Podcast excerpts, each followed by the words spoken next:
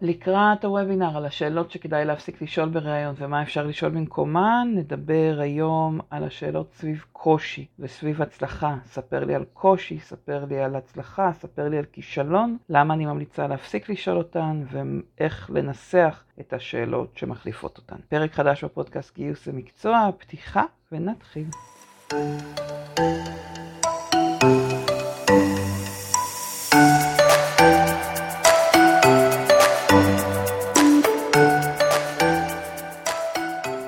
לקראת הוובינר הקרוב על שאלות שכדאי להפסיק לשאול בריאיון ומה אפשר לשאול במקומן. אני רוצה לקחת שאלה אחת שמהסקר האחרון נראה שהרבה אנשים אוהבים לשאול עליה, וזו שאלה על קשיים. תתאר לי, תתארי לי מצב עבודה קשה, קושי בעבודה, ואיך התגברת עליו. דרך אגב, המשלים של זה זה תתארי לי כישלון שלך, אה, ותתארי לי הצלחה שלך, שלך. יש סיבה מאוד פשוטה שאני ממליצה להפסיק לשאול על כישלונות, על קשיים וגם על הצלחות באותה מידה. המילה כישלון, המילה קושי, הן גם כלליות מאוד, כי המון המון דברים יכולים להיות כישלון, המון המון דברים יכולים להיות קושי, הם לא בהכרח קשורים לתפקיד העתידי שאליו אנחנו מגייסים. כלומר, אם עשיתי איזושהי הסבה, אם עשיתי מעבר מתפקיד הרבה יותר קטן, וגם אם אני אפילו באותו תפקיד, מה שאני קוראת לו קושי יכול להיות הצלחה במקום אחר, מה שאני קוראת לו כישלון יכול להיות הצלחה במקום אחר, ומה שאני קוראת לו הצלחה יכול להיות כישלון במקום אחר. כלומר, המונח הצלחה וכישלון יש בתוכם איזושהי פרשנות, אה, היא גם אה, קשורה לאיזשהו תיאור מצב מאוד כללי. ולכן ההזמנה לספר על כישלון או הזמנה לספר על הצלחה מתחילים בפרשנות האישית של מי שמספר.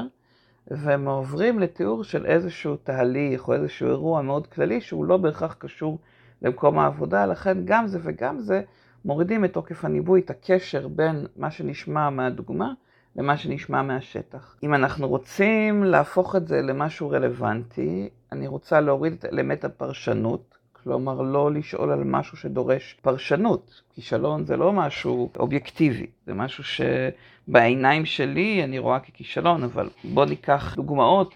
מישהו שרץ מרתון יכול להגיד שריצה מעל מהירות מסוימת זה כישלון. בשבילי עצם היכולת לרוץ אה, שני קילומטר יכולה להיות הצלחה גדולה. כלומר, הכל קשור לניסיון, ליכולת, לוותק. בשביל אה, מישהו באיזושהי חברת אה, בנייה לבנות אה, גשר במהירות מסוימת יכול להיות הצלחה מאוד גדולה.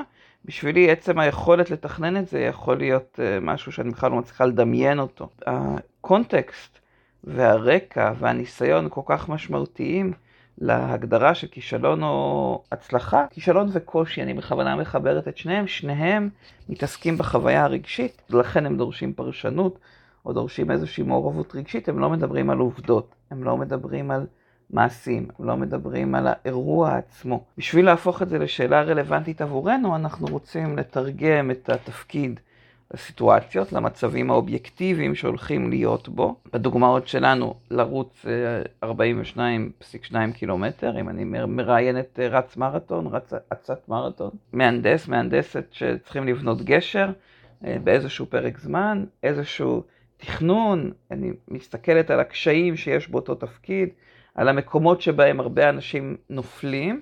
ואז אני אשאל את המועמדים, תגידו, הייתם פעם במעמד הזה? בואו תספרו לי על אירוע כזה.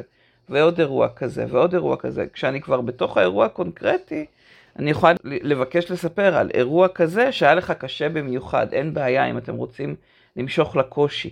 אבל תתחילו מתיאור של איזשהו אירוע קונקרטי, ספציפי, שרלוונטי לתפקיד, כמה שיותר ספציפי, הסיכוי שתשמעו דוגמה בחזרה שהיא מדויקת, יהיה הרבה יותר רלוונטי למה שאתם מחפשים. למשל, כאיש מכירות, בוא תספר לי על פעם שהיה לקוח שממש אה, היה מאוד מאוד קשה למכור לו. מגייסת במשאבי אנוש, בואי תספרי לי על פעם שהיית צריכה לגייס לאיזשהו תפקיד שממש היה קשה למצוא מועמדים. מה עשית? אה, מנהל, מנהלת בצוות איכות, בואי תספרי לי על פעם שמישהו מהצוות שלך נתן הערה לשיפור האיכות למישהו מתוך המפעל. ונתקל בהתנגדות. מה את עשית? ככל שתהיו יותר מדויקים על האירוע, על, המצב הקונקרטי, שהוא בדרך כלל המקור לקושי בתפקיד, כן, אנחנו לא סתם בוחרים מצבים, אנחנו בוחרים מצבים שיש בהם קושי הרבה פעמים. זה בסדר החיפוש של הקושי, אבל אני לא רוצה לשאול שאלה כללית, בואי תספרי לי באופן כללי מה היו הקשיים שלך בתפקיד, אלא אני מכוונת מראש למצבים שמעניינים אותי, שאני יודעת שהם רלוונטיים בתפקיד. אני אשאל, היית פעם בכזה מצב? בואי תני לי דוגמה, ועוד דוגמה, ועוד דוגמה. אני אאסוף כמה דוגמאות כדי לראות את אותם מצבים קשים, אפילו בלי לשאול כיצד התגברת אליו, אלא אני אשאל ישירות מה עשית. אני אשאל הכי אובייקטיבי, הכי נקי, כי אולי היא לא התגברה אליו, וזה הקושי. בסקר ששלחתי לכם, השאלה הייתה, תתארי לי מצב עבודה קשה ואיך התגברת עליו. רוב האנשים אה, אמרו שהם היו רוצים לשמור את השאלה הזאת. ולכן חשוב לי לדייק את איך הייתי שואלת. הייתי ממפה את המצבים בתפקיד, אמרנו למשל, אשת מכירות, לקוח מאוד מאוד קשה, זה מצב שהוא קושי. ואני שואלת, היית פעם במצב שניסית למכור למישהו והוא לא הסכים לקנות, והיה לך נורא חשוב למכור לו, או חשבת שזה דווקא יכול להיות מאוד מאוד מתאים דווקא? בואי תספרי לי מה עשית. ואז אני אראה את המהלכים, אני אראה אם היא הצליחה למכור, אני אראה אם היא התגברה עליו. אם הצליחה בראשון, אני אגיד, אוקיי, אז בואי תספרי לי על אחד אחר שלא הצלחת למכור. אני אאסוף כמה דוגמאות כדי לראות גם כשהיא הצליחה, גם כשהיא לא הצליחה. אני אראה ספקטרום של התנהגויות במגוון של מקרים, ואני אבין את הדפוס שלה במצב הקשה הספציפי הזה לתפקיד.